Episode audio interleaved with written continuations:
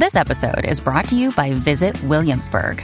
In Williamsburg, Virginia, there's never too much of a good thing. Whether you're a foodie, a golfer, a history buff, a shopaholic, an outdoor enthusiast, or a thrill seeker, you'll find what you came for here and more. So ask yourself, what is it you want? Discover Williamsburg and plan your trip at visitwilliamsburg.com.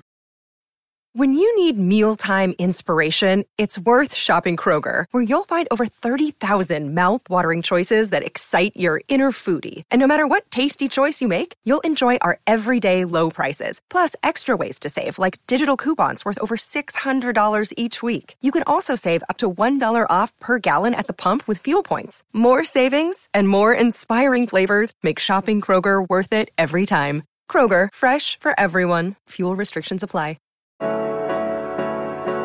Welcome to Just Break Up, the podcast about love, heartbreak, and all the relationship advice you don't want to hear. My name is Sierra DeMulder. And I'm Sam Blackwell. This week, we're going to tackle topics like intellectual compatibility, when being understanding goes wrong, and white supremacy. That's not funny. It's not funny. It's a horrible thing. Uh, but first, we just want to give you our Surgeon General's warning, which is that we are not permitted to do this. We are not qualified. We are not trained in this. We are not professionals. No, we're not. We are two English major Geminis that happen to be best friends and very opinionated. That's right. So please take our advice as you see fit. We're just here to offer our humble musings to hopefully shed some understanding and maybe some laughs on the incredibly rewarding but mostly confusing experience that is love.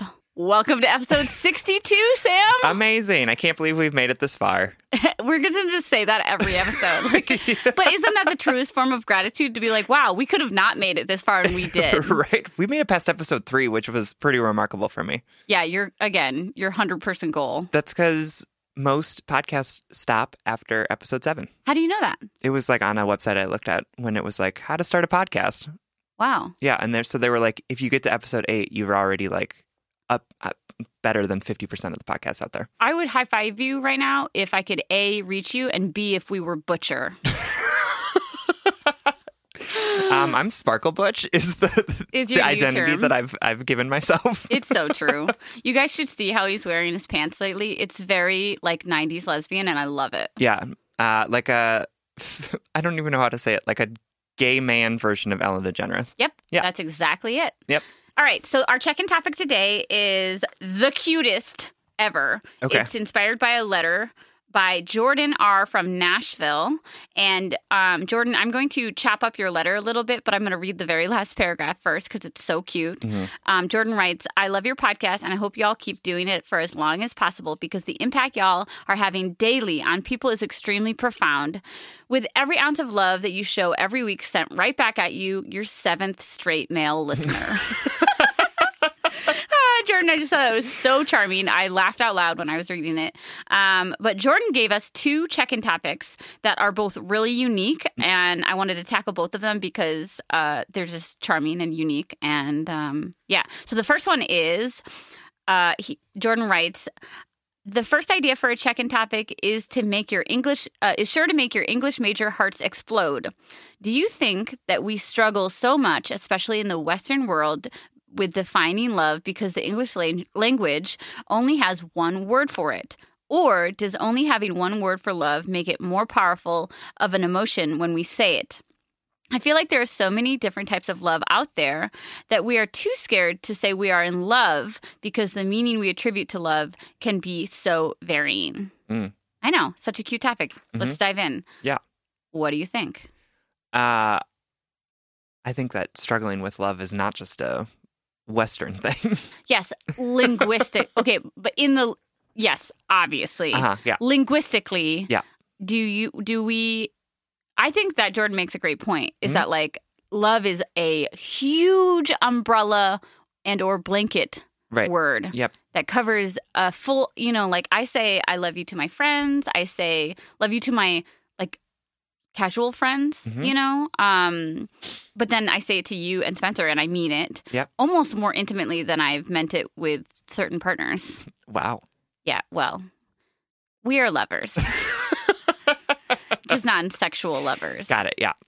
Hmm Which would be Um, great if we had a different word for lovers that wasn't. Exactly. if there was a word for intimate friend partners Uh-huh. that haven't seen each other naked. However, you've seen me naked, but Yeah. you still haven't shown me your butt. That's right. Well, you just ate a hard boiled egg in front of me, so I am breaking up with you as a friend. I asked you not to say that on the podcast, and you did. Y'all, this is what is a perfect example of overstepping the boundaries. I literally said, please don't tell the podcast that I'm going to eat this hard boiled egg before recording. And he said, no, I'm definitely going to tell. uh, it was great. Sierra whipped out the hard boiled egg, and Spencer literally left the room because I he just want to not say want to that I watch you eat brought the hard boiled egg to the studio because I'm a planner. Because I needed some sustenance to record for three hours today. yeah, and now the whole room smells like hard boiled egg. I cannot believe this is where you're taking this episode. Y'all, I need a break from Sam. I'm going to just talk to you exclusively today. also, she ate it in like one bite. She was so embarrassed. I was so self conscious because both of you were like, I hate hard boiled eggs. You're disgusting. You're a little troll egg eater. And so then I was like, well, let me get this done real fast. I'm not going to like savor this delicious source of protein. Ugh, hard boiled eggs are so gross. Oh, God. All right. Even deviled eggs. Uh uh Are you kidding me? I know everyone thinks I'm super weird, but I hate them. Well, it's the it's the white like the that's the best part. yeah. It's gross. It's like uh, I don't. Nothing in nature should be that texture.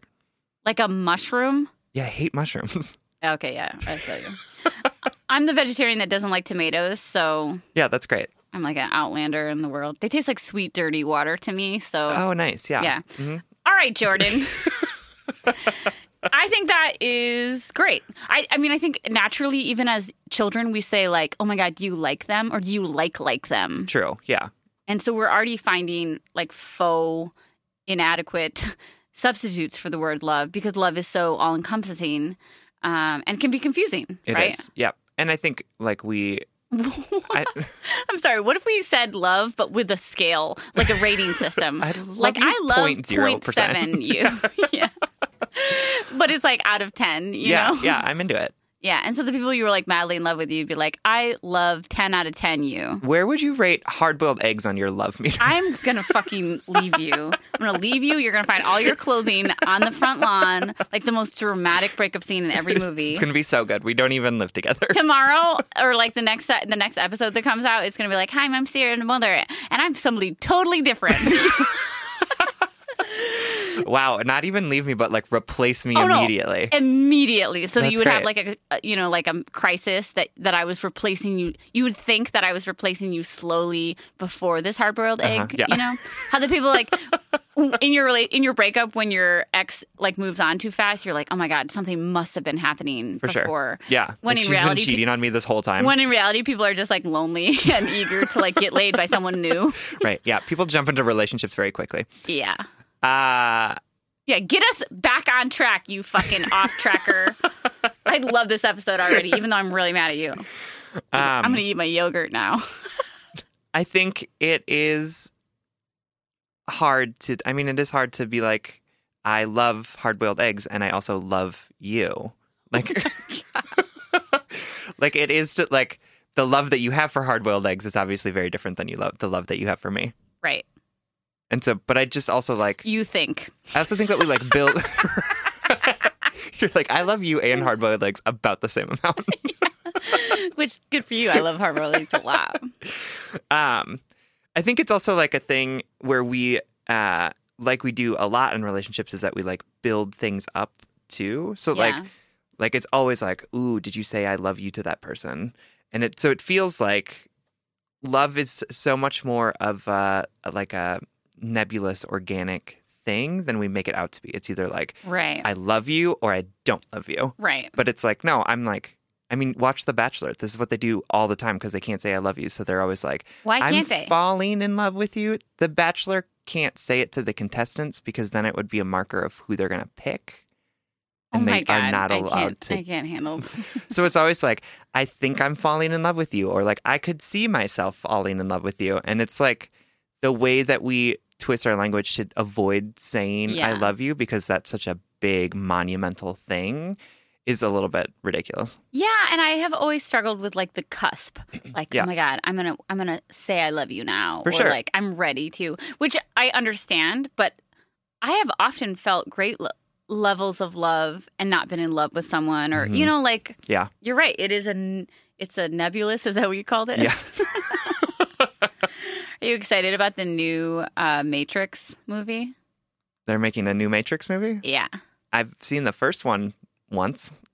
i i, I pegged you as a matrix lover No. It's too butch for you yeah, it's too broy for me, for sure. okay this is all over the place but jordan has one more question Okay, great. Uh, the second check in topic is on defining emotional abuse. Jordan writes I was listening to the podcast on my break as you guys were talking about emotional abuse and defining it.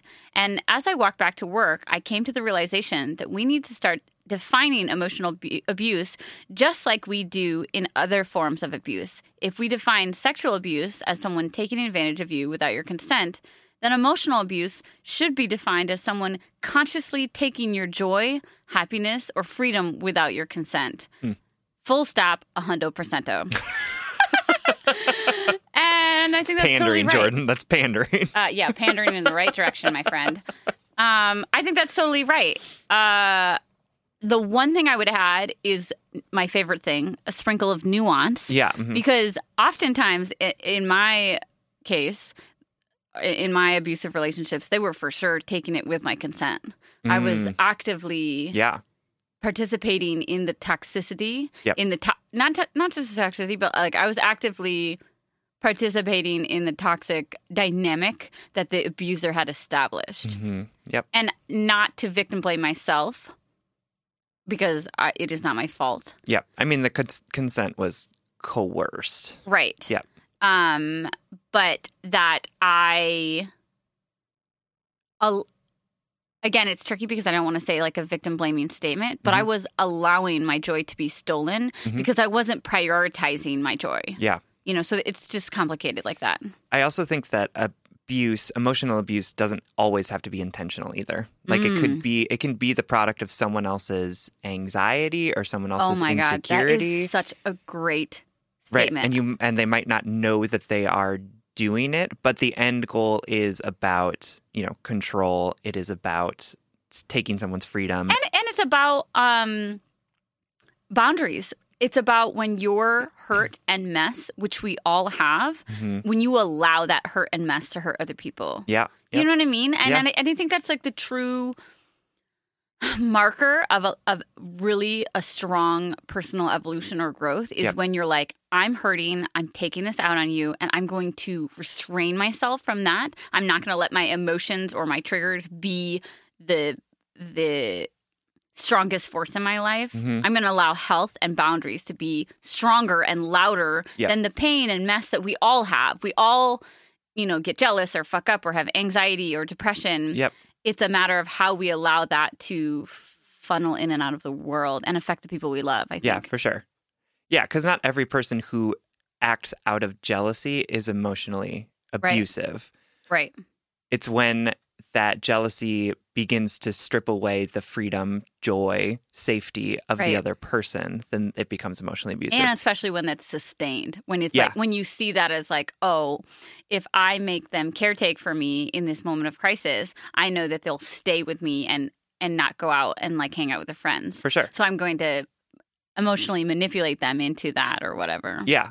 Yeah, because I want I want to create space for people to forgive themselves for reacting. we've gotten a lot of right. letters of people who have like been like, I'm a toxic person. I'm what do i do how do i deal with it Right. Yeah. And it's like we all react out of emotionally vulnerable places You- and you we react out of hurt. and you cannot be perfect all the time No, you can't. such a that was such a profound simple but f- wildly freeing revelation that i had just Yep. this past year of Yep. like sierra you literally cannot be perfect for everyone all of the time Absolutely. and i'm not a perfectionist like i don't i don't identify with that word but just thinking like really beating myself up for saying the wrong thing or not knowing how to react or, or letting one, someone treat me poorly Yep. I quite simply was just doing the best that i could at all times Absolutely. and, if- our best is not perfect. Yep.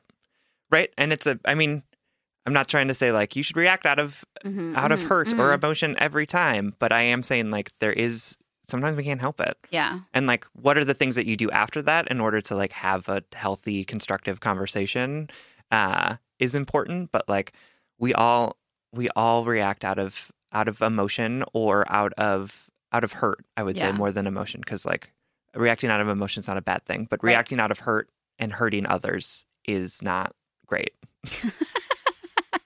You had it. We, yeah, we're- that's great. you. Whatever. Yeah, yeah, it's fine. yeah. I'm an English major. Don't worry about it. Jordan, our seventh straight male listener, thank you so much for um, sparking these awesome discussions. Yeah. And thanks for being a great listener. Thanks, Jordan. Let's get into some letters. All right, our first letter comes from Anonymous Anonymous, who's writing from Boston. Love the podcast. Your insight is perfectly matched with humor and makes for such a helpful and entertaining show. I'm learning so much and loving every minute. Oh, that makes me feel so happy. So here we go. My current dilemma intellectual compatibility. I've been dating my boyfriend for four years now, been living together for two, have a dog, all the fun stuff. But within the past six months, I've been questioning our relationship big time. Ever since engagement became a real possibility, I all of a sudden started wondering if he really is my future husband. Hmm. We get along great, but lately I've been noticing all the things I don't like about the relationship, more so than the good. I've been weighing my thoughts and it's been a crippling it's been a crippling and anxiety-inducing experience. I'm curious about your thoughts on intellect. The biggest sticking point for me in my relationship is the different intellectual levels between my boyfriend and myself. Do you think a couple should have the same levels of intellect to have a successful relationship? Is intellectual compatibility a thing? I'm not saying my boyfriend is unintelligent. I just think our brains work very differently, if that makes sense. Our jokes don't always connect. Like, he won't understand most of the references I make. I often find myself holding back conversation topics, knowing he probably won't know or care what I'm talking about. Mm. It's like I need to simplify my thoughts or change the way I say things to make sure he gets it. Most of our conversations are about our dog or house stuff, things we know we have in common. I genuinely care for him. He is the most loving, caring man I've ever dated. He really would do anything for me. I'm just worried this relationship is holding me back a bit. I have conversations with my friends that are deep and analytical, and I wish I could have those with my BF. Is this a reason that to call things off? How could I ever tell him that we don't connect intellectually without sounding like a total jerk? The last thing I'd ever want to do is hurt him. What do you think? Is intellectual connection a deal breaker, or is it something that we can overcome? Thank you so much, Anonymous. I love this question. Yeah, it's I. I think this is the first time that we've gotten a letter about like, I know. intellectual compatibility, I know, if that's even a thing. Yeah, we've talked about like financial or like where you are in life and Yeah. sexual even. Mhm. Um, I'm so excited to tackle it. I have, I have a question first for Anonymous. Do you like hard boiled eggs? Because if you say yes, I refuse to answer this question. well, guess what? If you say yes, I'll answer it by myself. Anyway, I'm sorry, I just had to, had to bring it back up. That's Um, great. This episode's going to be titled "Hard Boiled Egg." Oh God, I hope not. Hard boiled love, am I right? oh no! Come on. No, I know. Sorry, I'm full now. I've been thinking lately that I need to yes and you more, like in our banter. Give me an I'd like, example. Unfortunately, this is an episode about hard boiled eggs, and I just can't get on that that train. Yeah, yeah. Give me an example. I would be like comparing love to hard boiled eggs, and you would say, And I would say yes, and also this, as Okay. opposed to being like, ah, but this thing instead. "Oh, nice." You're Yeah. you're saying you want to affirm my hard boiled eggness. Yeah, and also like I'm thinking about how we can be funnier. Oh, okay. I'm glad you're strategizing about that. And meanwhile, I'm over here like packing my lunch in a napkin, and it is an egg. I'm eating an egg like a little old Russian doll woman. Uh huh. Yeah. Okay. Anyway, anonymous, we love this letter. If even though we haven't answered a thing about it yet. Um, okay, so Sam, tell me, intellectual compatibility. A, do you believe in it? Short answer only. B, have you experienced it? Yes, I believe in it, and yes, I have experienced intellectual incompatibility. Yeah, tell me about it. Um, I think it is like. First of all, I think that there's a level of uh, like misunderstanding that happens that feels like intellectual incompatibility, but it's not actually. And so, like, uh, Yeah, I do love what the the anonymous writes when she says, um, "I I feel like our brains just work differently." Yeah, and I think that that's it. because some because oh my god, do you know the times when you're trying to communicate to somebody and you're just like, why don't you get this if I say it like this? And they're like, no, no, it's this, and you're like, no, no, I'm telling you, you know, and after like struggling with that for X amount of years with X amount of partners, Yeah. I realized that our brains just process information 100% differently or more or, or uniquely from our neighbor or our partner. Yeah, and so that's I think that is what intellectual in, like compatibility is is Mhm. not necessarily one person being like smarter than the other person, but just like the way that you view and understand the world and communicate it can be very different. Yeah. And I I think that that is n- not a deal breaker for me. Interesting. Yeah. I don't think it's a deal breaker for me either, actually. Um, but I do relate to Anonymous in that I um I find so much intimacy Mhm. through um stimulating conversations. Yeah. And honestly, I don't even need the person to be academically intelligent. Mhm. I need them to be able to talk to me about their experiences as humans Yeah. right um so it, it if that would be maybe like an int- like a holistic intellect Mhm. and if we weren't holistically intellectually aligned that would be a deal breaker for me Hmm. Yeah, I can see that. but not academically Yeah, for sure. and we could we could go down the rabbit hole of the different types of literacies out there in the world Mhm. like that you can be literate in um, a set of skills or literate in math reading but but unable to read a book or something like that Mhm. so there's so many different types of intelligence Yep. that we often lump them again we have an umbrella statement for intellect or, or intelligence yeah, and the types of the types of intelligence that we value right oh my gosh very different too. So For like sure. we tend to value academic intelligence more than we do intelligence of like being able to be skilled with your hands. right totally And so I think um that's why I'm like backing away from this like intellectual compatibility thing because it does feel like there's judgment attached to it, but I also think that you anonymous are completely right in that yeah there are different ways that people's brains work. Yeah, and you're not being judgmental, No. anonymous. You're analyzing your four-year relationship as For sure. anyone should. And it, yes, and it seemed like that's your quote, right? Like, so you're thinking about it in a, in that way. But if someone came up on the street and was like, "Do you think intellectual compatibility is a thing?" I would be like, "Um, that's elitist." Yes, but I think it's a thing. Yeah. I mean, I think elitist systems are out there all the time. Um, and and to to edit my statement a little, I think it is more about what type of compatibility is important to you at the end of the day. hmm at the end and and that was that's what i would say to you anonymous is that i know where my line is like if you can't talk about your feelings Mhm. we're not compatible if Yeah. you don't have that holistic intellect or whatever i called it before which i'm sure isn't real but if you don't if you can't talk um, about your feelings or your uh, if you can't speak holistically about the way you process and feel the world that is a deal breaker for me Sure. that's very personal to me um, so anonymous, if you want, if you if you find that you need uh, stimulating conversation from your partner, then that can be your line. However, I think I think Sam and I agree on this that you get different things from from different relationships in your life Absolutely. and I'm not talking about romantic ones, is that I definitely have been in the situation where I have more intellectually stimulating conversations with my friends than I do and than I have with my partner. hmm Um, I've had more. I've had I've had times in which like the I have more excitement with my friends than I do with my partner. Yeah. But at that time in my life, I needed a partner that was stable, Mhm. um, that that made me feel safe, that made me feel unjudged, and and didn't ask a lot. Uh, well, that's not wrong. Or I mean, excuse me, that's wrong. They asked a lot of me in different ways, but Mhm. I don't know. I, this is all to say, clumsily, that we get different things from different people, and, and that's okay. We have this facade that we tell ourselves that our partner needs to be everything for us. For sure. Yep. And that's like that's first of all impossible. Right.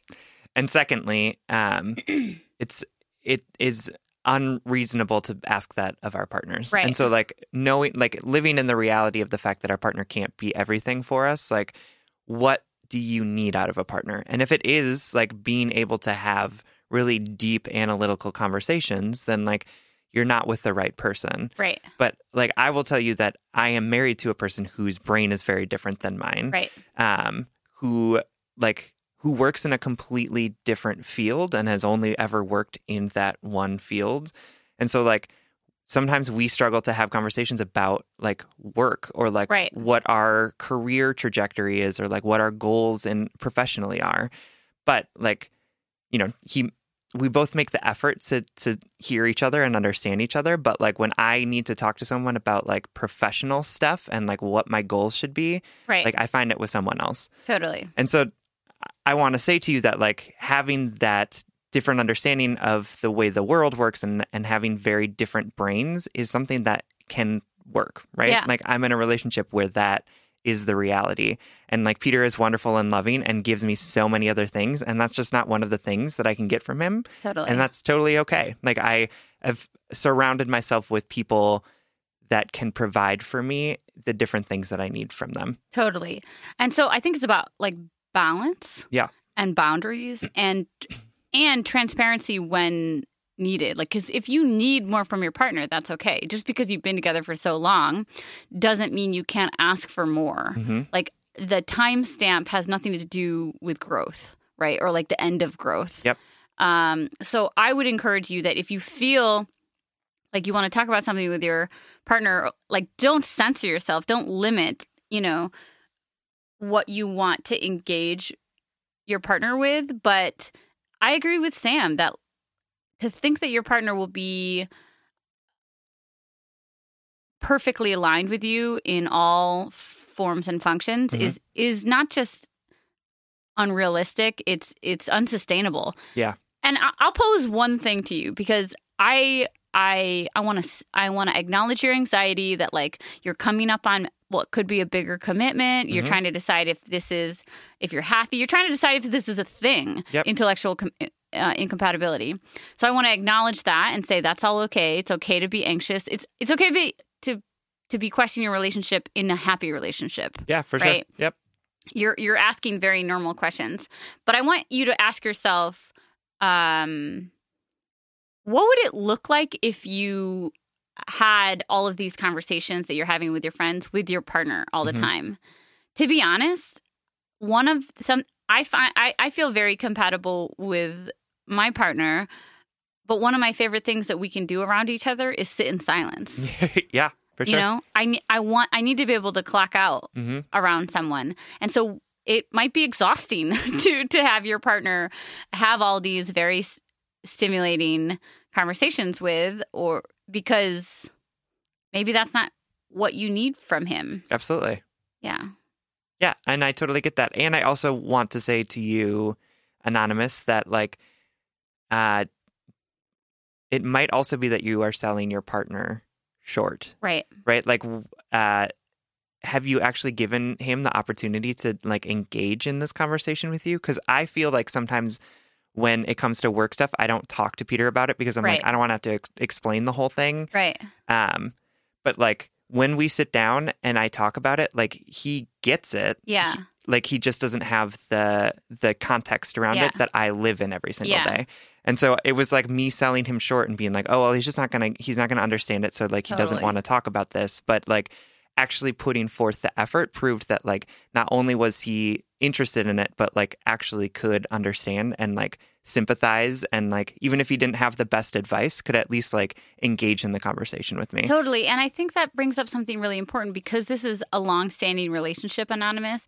I think we often, in longer relationships, innocently cut corners Yeah, when we have um, found ourselves in a comfortable swing of things, sure. right? Yeah. That that we know this person so intimately, we've been together for so long. Um, we think we know them, but the truth is, your partner is 100% a different person from the day you met. sure. Yep. Um, and you are different because you're always changing because experience and perspective always changes who we are, how we respond to the world. for sure. And so Sam's right. Maybe maybe invite him in and see if he can be a little bit more of what you want. Yeah. But also I would say see if you can if you can settle in your heart finding this thing that you're pining for outside of your partner. Mhm. It, it, and I, I just want to say that I have no judgment for this. Um, I think that you're asking the right questions. Yep. It's just a matter of what you think you need in Right. a relationship. Absolutely. And if it is the ability to have deep analytical conversations, then like Yeah.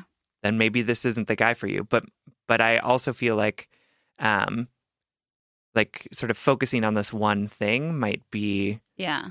might be a detriment to you and your and your happiness And because potential like future with this partner. Yeah. right and it seems like he's offering you a lot of great things does it have to be this one thing Yeah. And to to close, to answer the main question, is intellectual incompatibility a thing?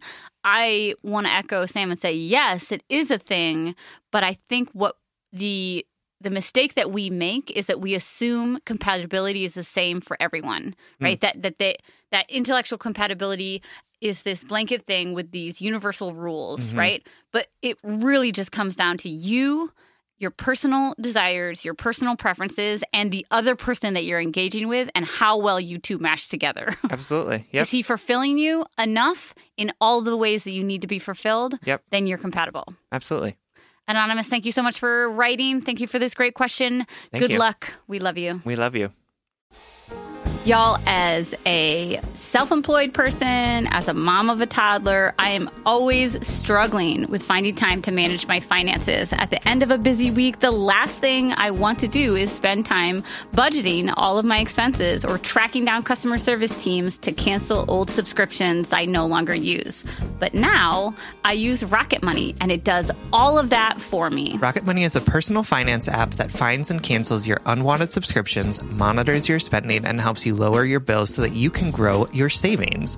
With Rocket Money, you have full control over your subscriptions and a clear view of your expenses. You can see all your subscriptions in one place, and if you see something you don't want, Rocket Money can help cancel it with a few taps. I love how the dashboard shows me this month's spending compared to last month, so I can clearly see my spending habits and check myself if needed. Plus, they'll help me create a custom budget and keep my spending on track. Rocket Money will even help try to negotiate to lower your bills for you by up to 20%.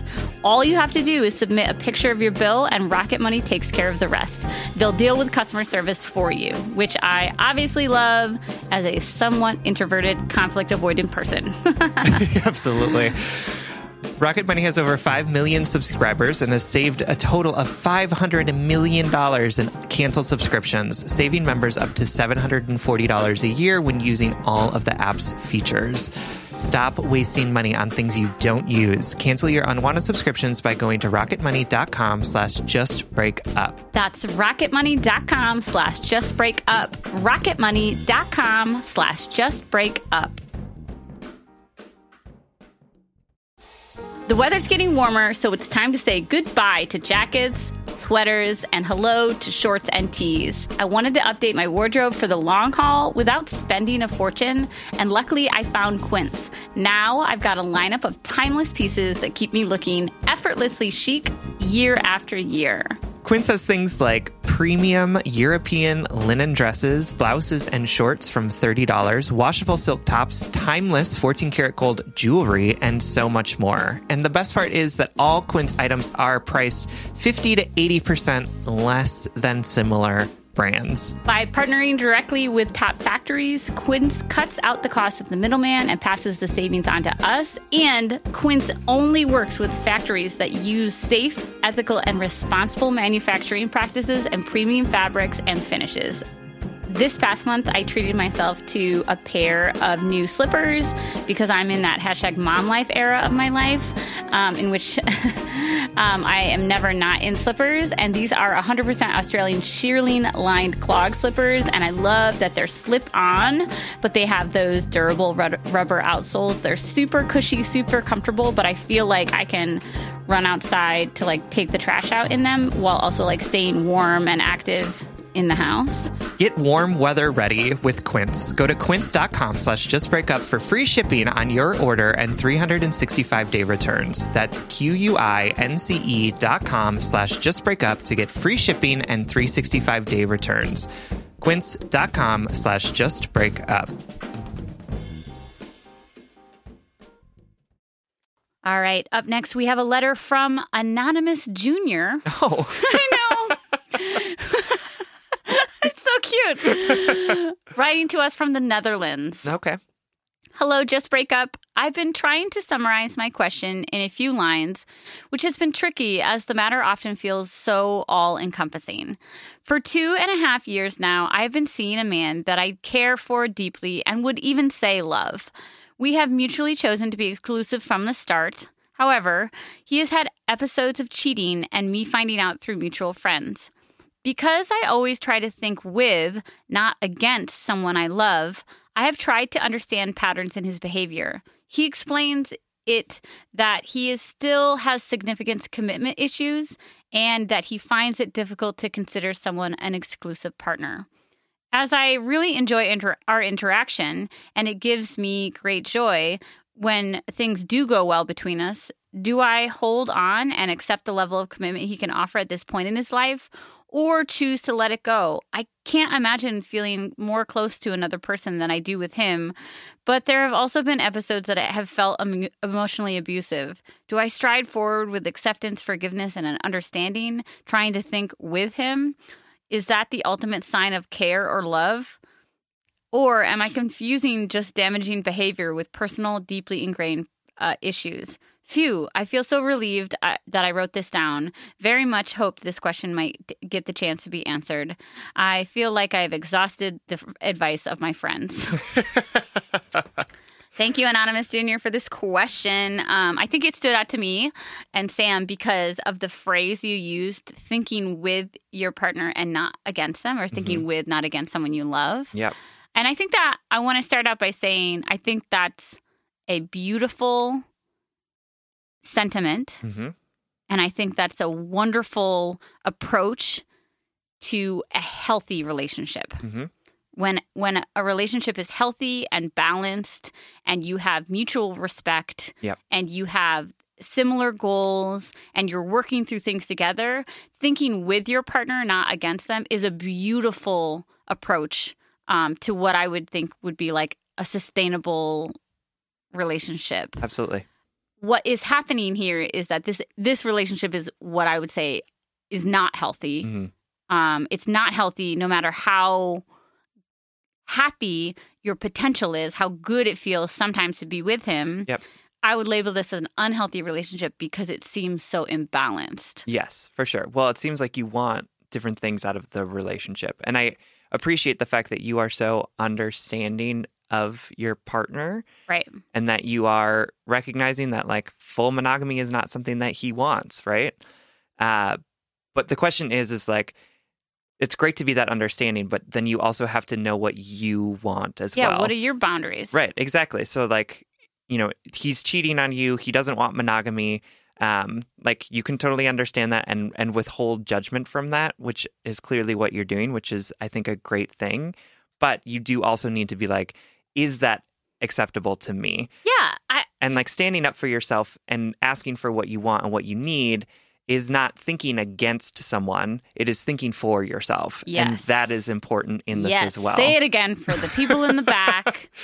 right that's not asking for what you want isn't isn't thinking against someone it is not taking away something from someone it is thinking for yourself right you need to think for and with at the same time yes. Absolutely. and so my concern is that like you are getting lost in all of this understanding of this person's behavior Right.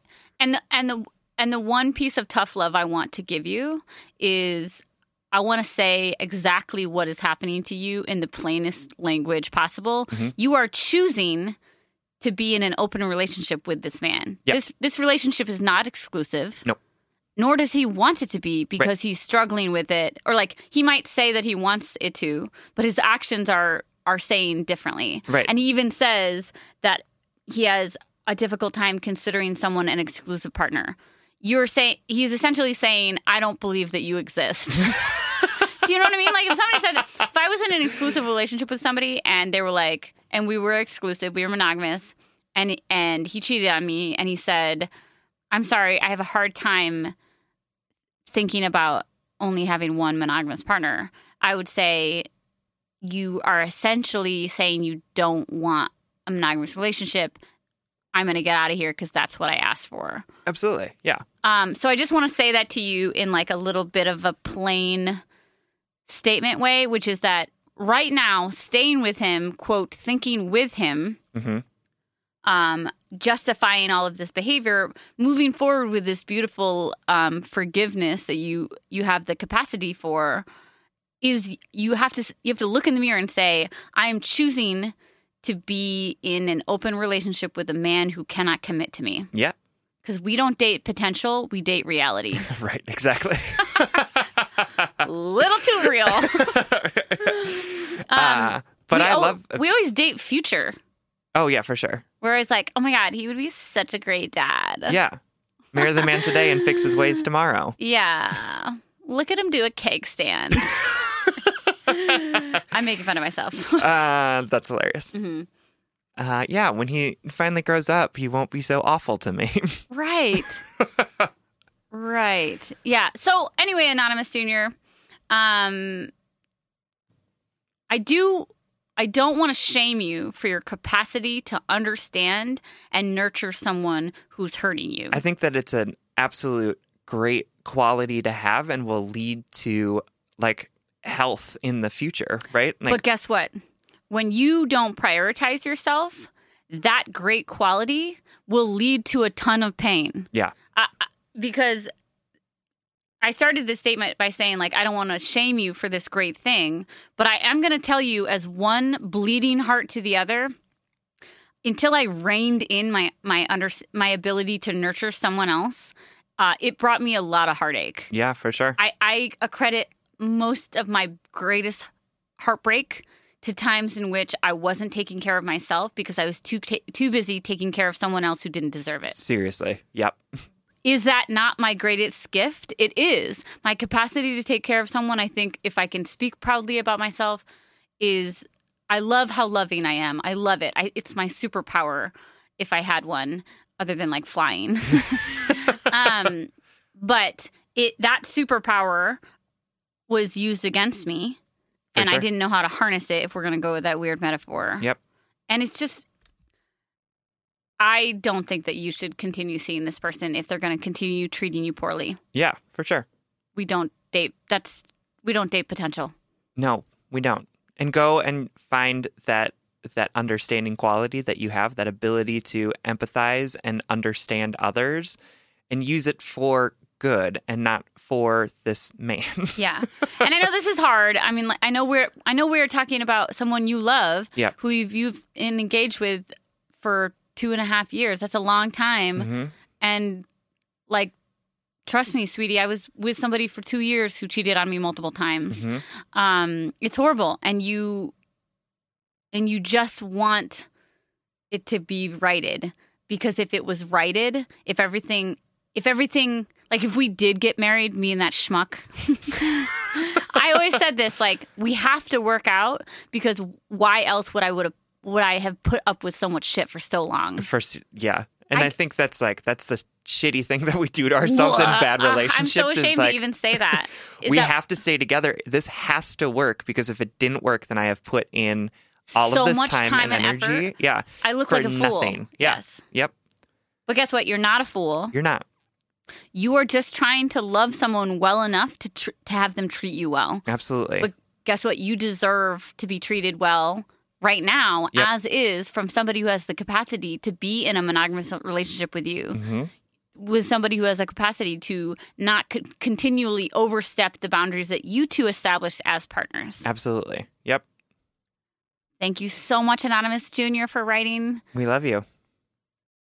All right. Our third and final letter comes from Anonymous Hebrunesian. Hebrew- Hebrunesian. Hebrewnesian. There we go. Yep. Uh, who's writing from the trendy side of town? Y'all make me laugh so much. Like I nine times out of ten I like pull out my phone to tweet something funny that you guys said. and instead of tweeting it, I text a picture of it to Spencer or Sam. yeah. hmm It's great. It's fantastic. All right. So Anonymous writes Dear Sam and Sierra, thank you so much for being wonderful and open and vulnerable and fly as hell. Oh, thanks. My question is a short but difficult one, so here we go. A little context. I am a short, stocky girl with unruly brown hair and dark almond eyes. My ethnicity is Asian Pacific Islander, Jewish, European, and a little mainland Asian. I present as white to some people, Asian to other people, and mixed to still more people.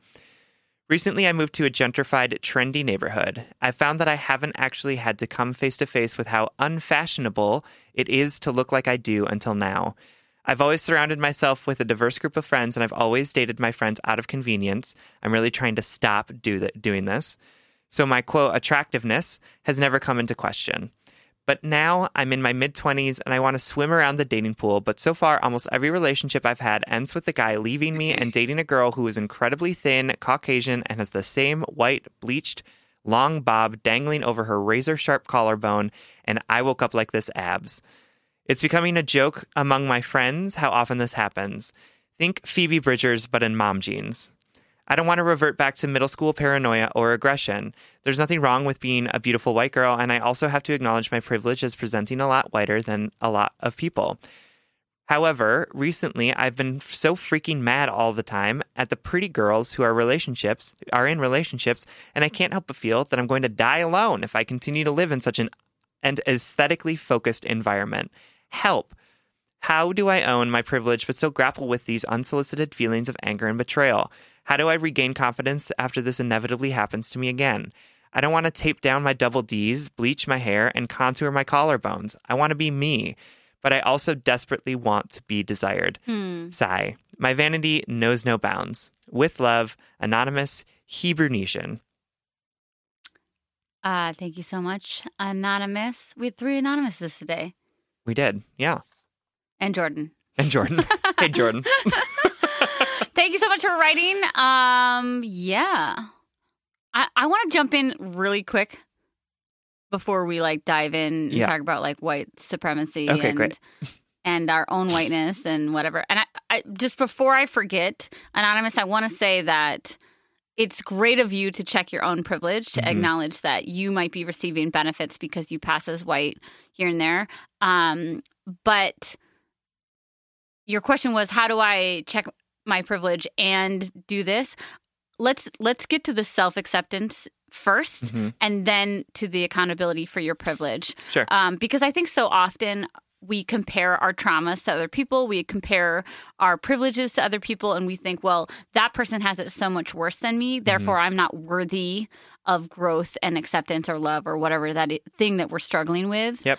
Um, and so just out the gate, Mhm. I want to say it's great of you to acknowledge that. That is real. That is something happening real in the world.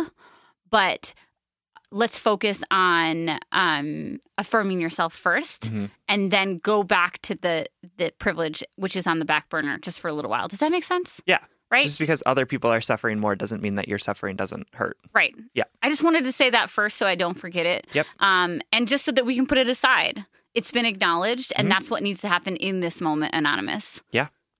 But moving to your letter. Yes. Uh yeah, so fuck white beauty standards. Right. So uh, Sam and I are totally unqualified to answer this. Absolutely. Yeah.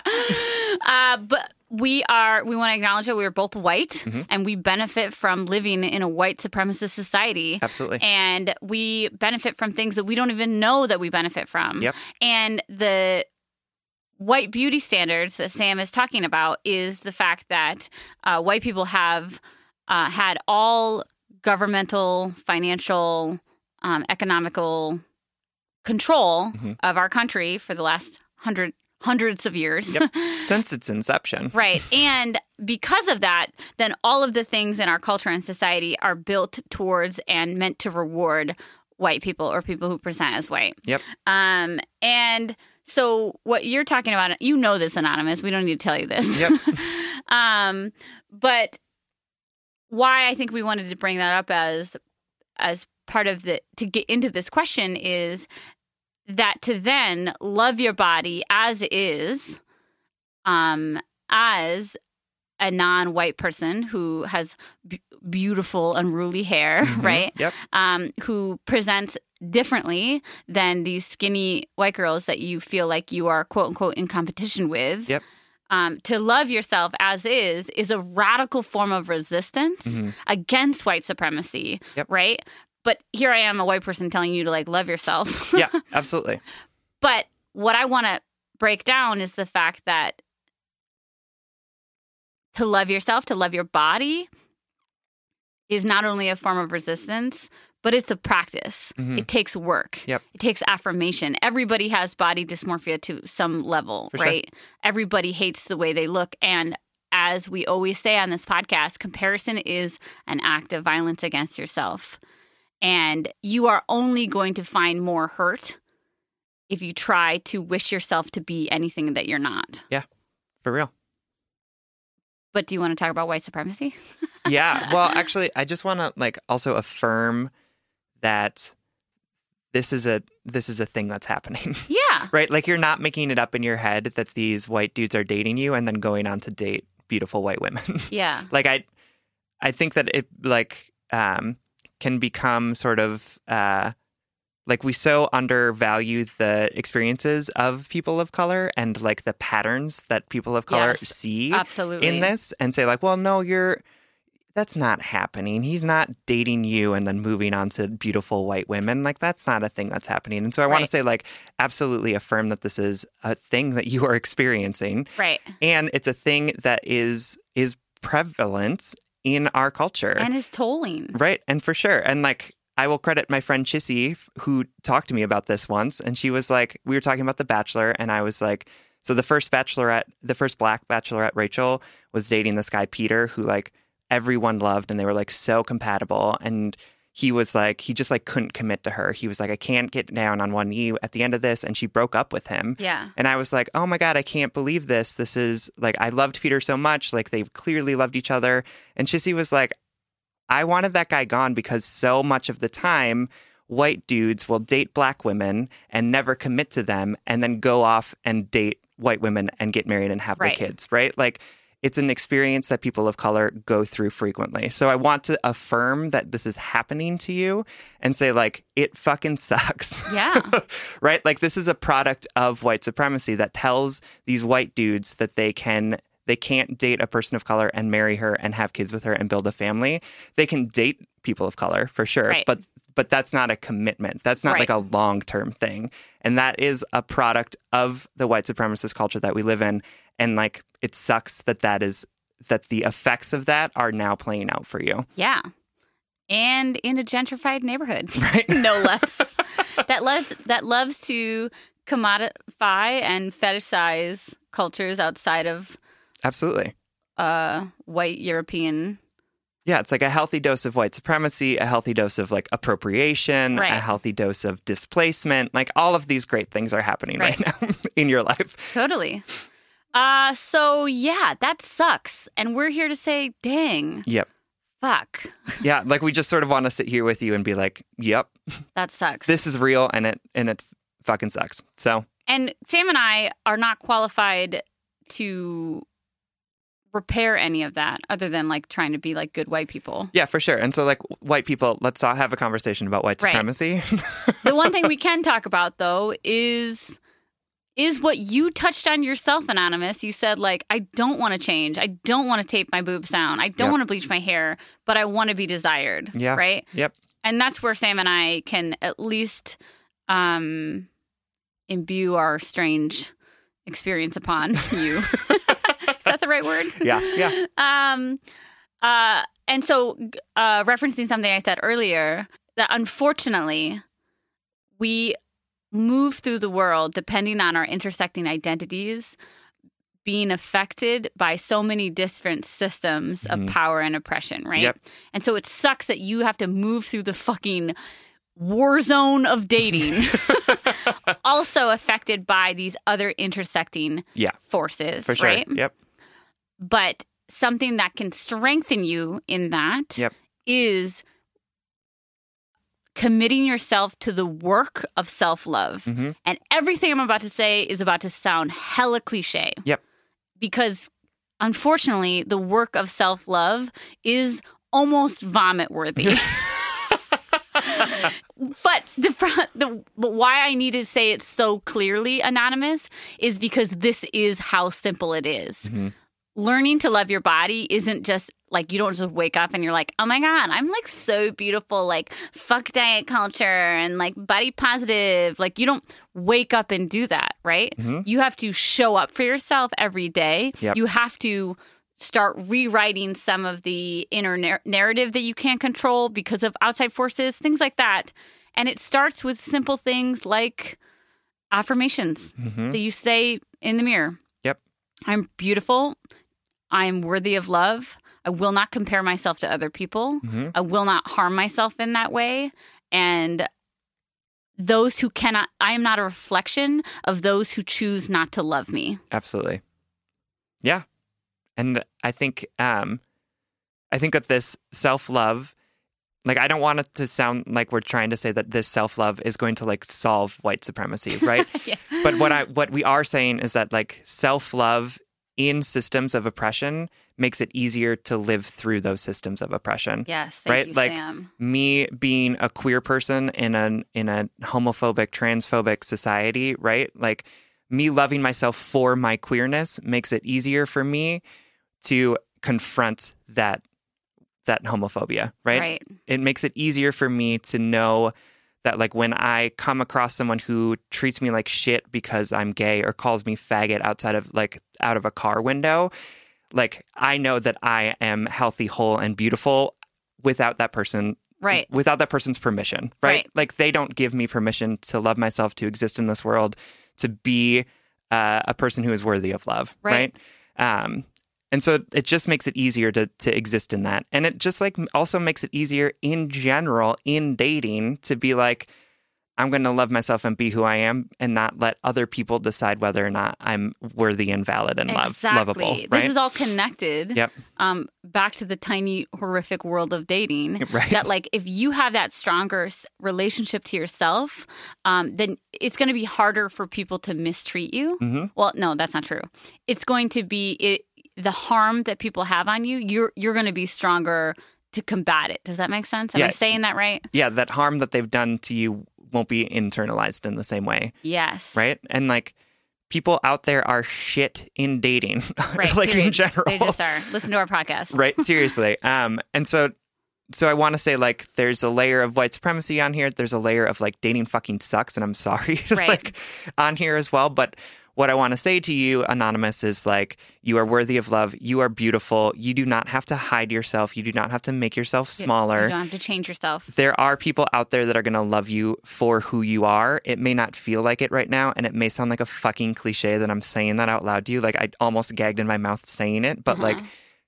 it's a cliche because it's true. Like exactly. there are people out there that want to be with you, that want to spend time with you, that want to affirm you. Uh, you just haven't found those people yet. That's it. Yeah.